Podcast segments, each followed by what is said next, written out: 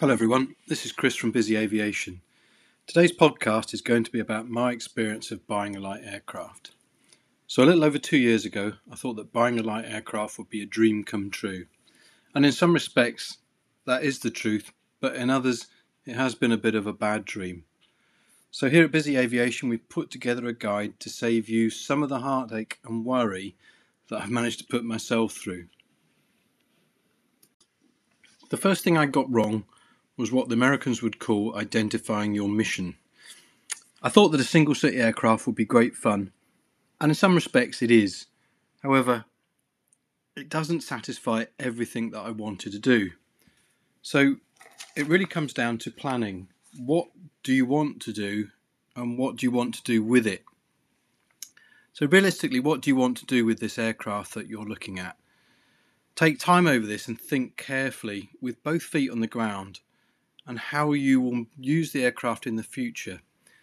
Your mission may change, and for me, the single seat rocket ship may not be ideal for your family or friends. So, what do you want to do? Do you really want to go places? That's what I enjoy. Fly aerobatics, or just pot around in a vintage machine on a fine summer's evening? How many seats do you need? Seems like a simple question, but realistically, how often do you need four seats? And if you do, what would be the compromise that you're going to have to accept in terms of fuel or payload? I was a member of a syndicate for years with a four seater, but I can't actually remember ever putting anyone in the back of the aircraft. Extra seats do tend to get used for luggage, but if you're only going to go on day trips, do you really need a cargo compartment? Next big question, I suppose, is whether you're going to go for a certified or permit aircraft. And this really comes down to whether you want to do the maintenance yourself or do you have the budget for a certified aircraft.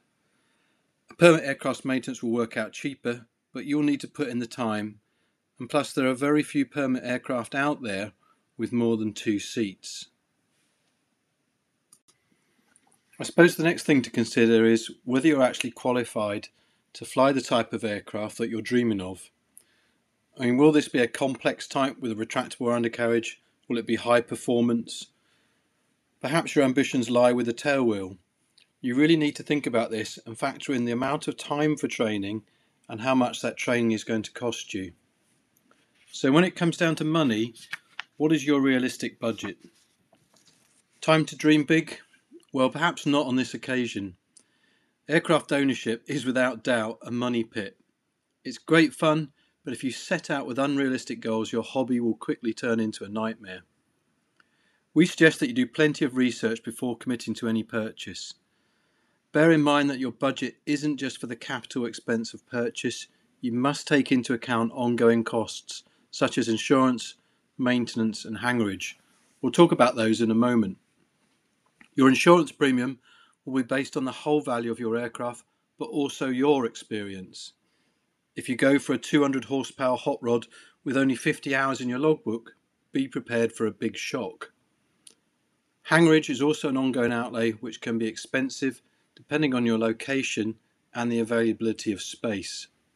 Keeping an aircraft outside is not always ideal. Research is so much easier these days though. No more waiting for the next magazine to be published. You can study the reviews of aircraft across the internet and then search for your chosen type. Sites like ours at Busy Aviation or one of the many other aircraft classified sites would be a good starting place. Even do some research in countries where you're not based.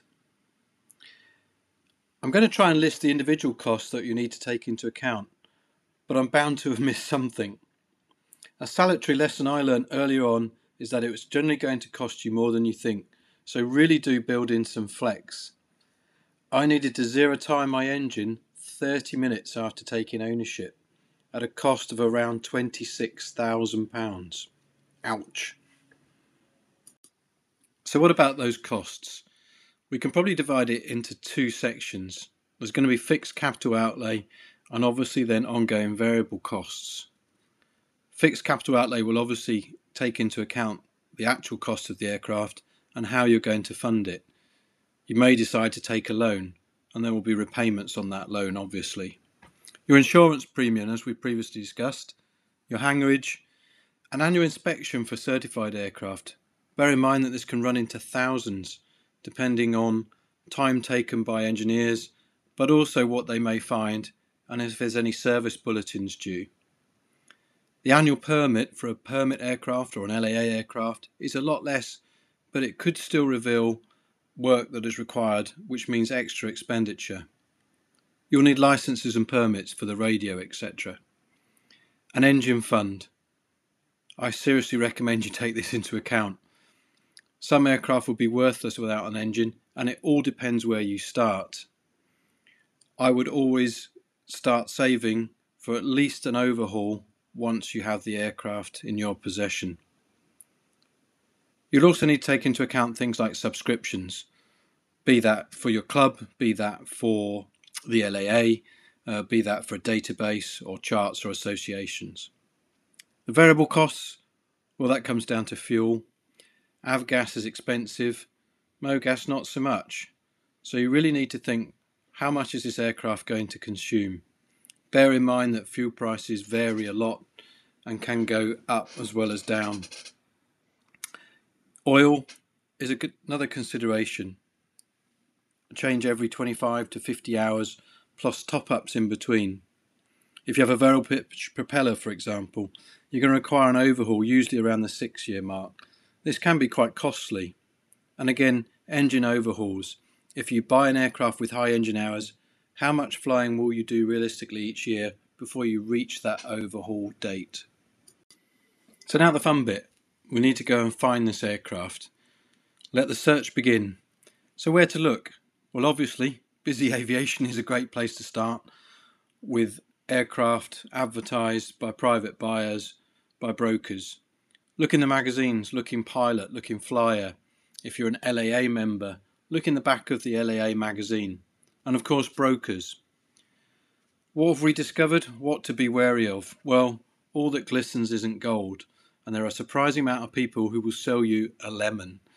This goes for individuals, but be wary of overly keen brokers. Get a reason why they are selling. The GA world is very small and it's surprising what you can find out via word of mouth. Check with the previous owner. This is where the CAA website GInfo is your friend, and most people are happy to have a chat about their previous aircraft. It's surprising what you can find out over a casual chat. The paperwork. An aircraft with good logs and records has probably been well looked after. Make sure whoever has been signing for the maintenance is reliable. Ask for copies that you can show to your engineer or inspector. Make sure all the airworthiness directors, directives, service bulletins, and manufacturer's updates have been complied with. This goes for certified and permit aircraft. So you've found the aircraft of your dreams. It's now time to buy. But before you buy, make sure you get a very good pre purchase inspection. Don't skimp on this, even if the aircraft looks immaculate. A new spray job can hide a multitude of sins. Choose your inspector carefully, go for word of mouth, but also choose an engineer who knows the type of aircraft you're interested in. If it's a permit aircraft, be careful when selecting the inspector Make sure they have experience of the type of aircraft you're buying, be that wood, metal, whether it has a Rotax or a Lycoming, for example. You're going to have to pay for a good pre buy report, but in the long run, it's going to save you thousands. So everything's gone well, and it's time to make your offer. Make your offer, but remember to specify what it is you're offering for. i.e., is it subject to inspection? Does it include spare parts? Will it include the aircraft covers? Be prepared to negotiate. Some owners will have exceptionally high expectations, particularly if this aircraft has been their baby for a number of years. Completing the deal, you may want a simple bill of sale or a more involved contract involving solicitors or lawyers. And then make a payment by whichever system you feel comfortable with, be that BACS, CHAPS, a cheque, or using escrow Remember to re-register the aircraft in your name using the UK CA form CA1. It's time to enjoy it now though. Have fun with this aircraft ownership. Owning an aircraft is certainly a steep learning curve, but there are so many resources available online, and other owners will be more than willing to help. This should be good fun. At times, it will probably be incredibly frustrating and potentially expensive, but you have the joy of always having the aircraft available and the knowledge that it's been looked after according to your standards. I would certainly recommend aircraft ownership. Let us know your aircraft purchase story at our website www.busyaviation.co.uk. I hope you've found this useful.